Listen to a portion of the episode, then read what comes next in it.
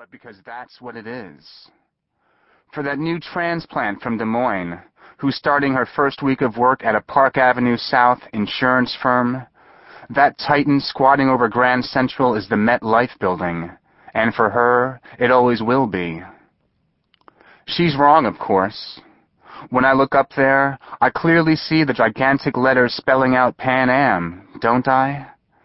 And of course I am wrong, in the eyes of the old-timers who maintain the myth that there was a time before Pan Am. History books and public television documentaries are always trying to tell you all sorts of facts about New York. That Canal Street used to be a canal. That Bryant Park used to be a reservoir. It's all hokum. I've been to Canal Street, and the only time I ever saw a river flow through it was during the last water main explosion. Never listen to what people tell you about old New York, because if you didn't witness it, it's not a part of your New York and might as well be Jersey.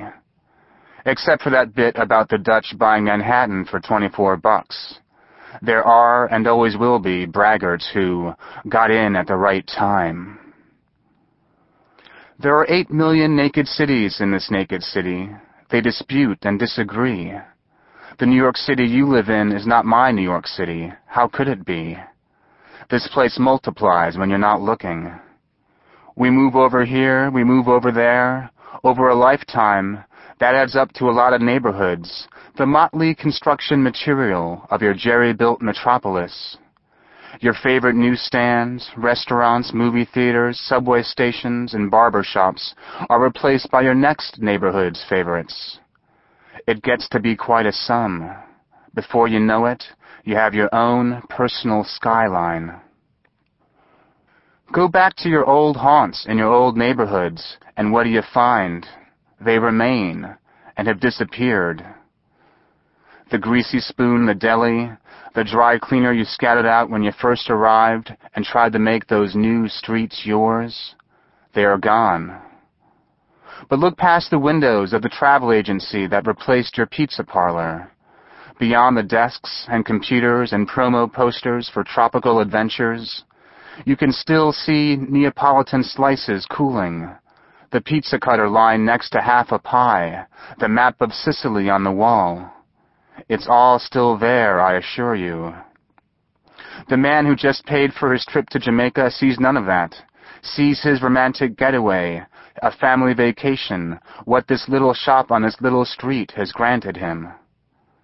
The disappeared pizza parlor is still here because you are here, and when the beauty parlor replaces the travel agency, the gentleman will still have his vacation, and that lady will have her manicure. You swallow hard when you discover that the old coffee shop is now a chain pharmacy, that the place where you first kissed so-and-so is now a discount electronics retailer, that where you bought this very jacket is now rubble behind a blue plywood fence and a future office building. Damage has been done to your city. You say, it happened overnight, but of course it didn't. Your pizza parlor, his shoe shine stand, her hat store. When they were here, we neglected them. For all you know, the place closed down moments after the last time you walked out the door. Ten months ago, six years, fifteen, you can't remember, can you? And there have been five stores in that spot before the travel agency. Five different neighborhoods coming and going between then and now. Other people's other cities, or fifteen, twenty-five, a hundred neighborhoods. Thousands of people pass that storefront every day, each one haunting the streets of his or her own New York, not one of them seeing the same thing. We can never make proper goodbyes.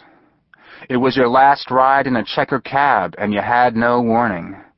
It was the last time you're going to have Lake Tung Ting shrimp in that kind of shady Chinese restaurant, and you had no idea.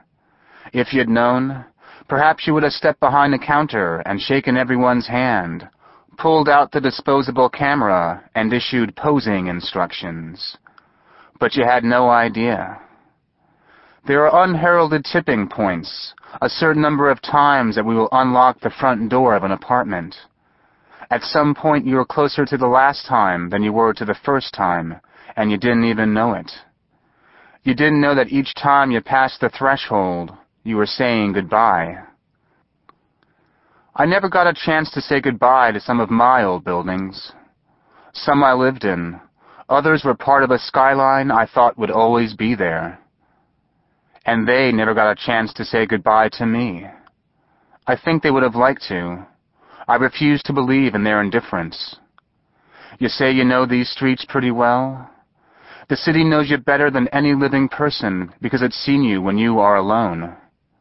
It saw you steeling yourself for the job interview, slowly walking home after the late date, tripping over non-existent impediments in the sidewalk. It saw you wince when the single frigid drop fell from the air conditioner twelve stories up and zapped you. It saw the bewilderment on your face as you stepped out of the stolen matinee, incredulous that there was still daylight after such a long movie. It saw you half running up the street after you got the keys to your first apartment. The city saw all that, remembers too.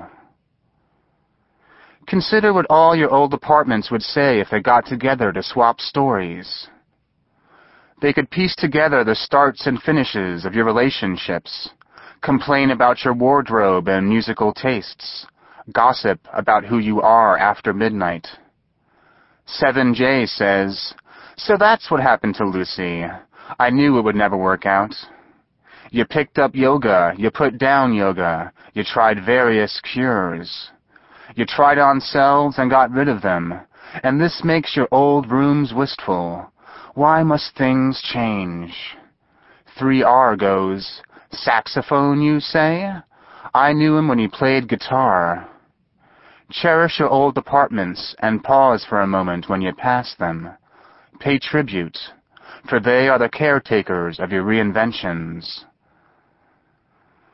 Our streets are calendars containing who we were and who we will be next.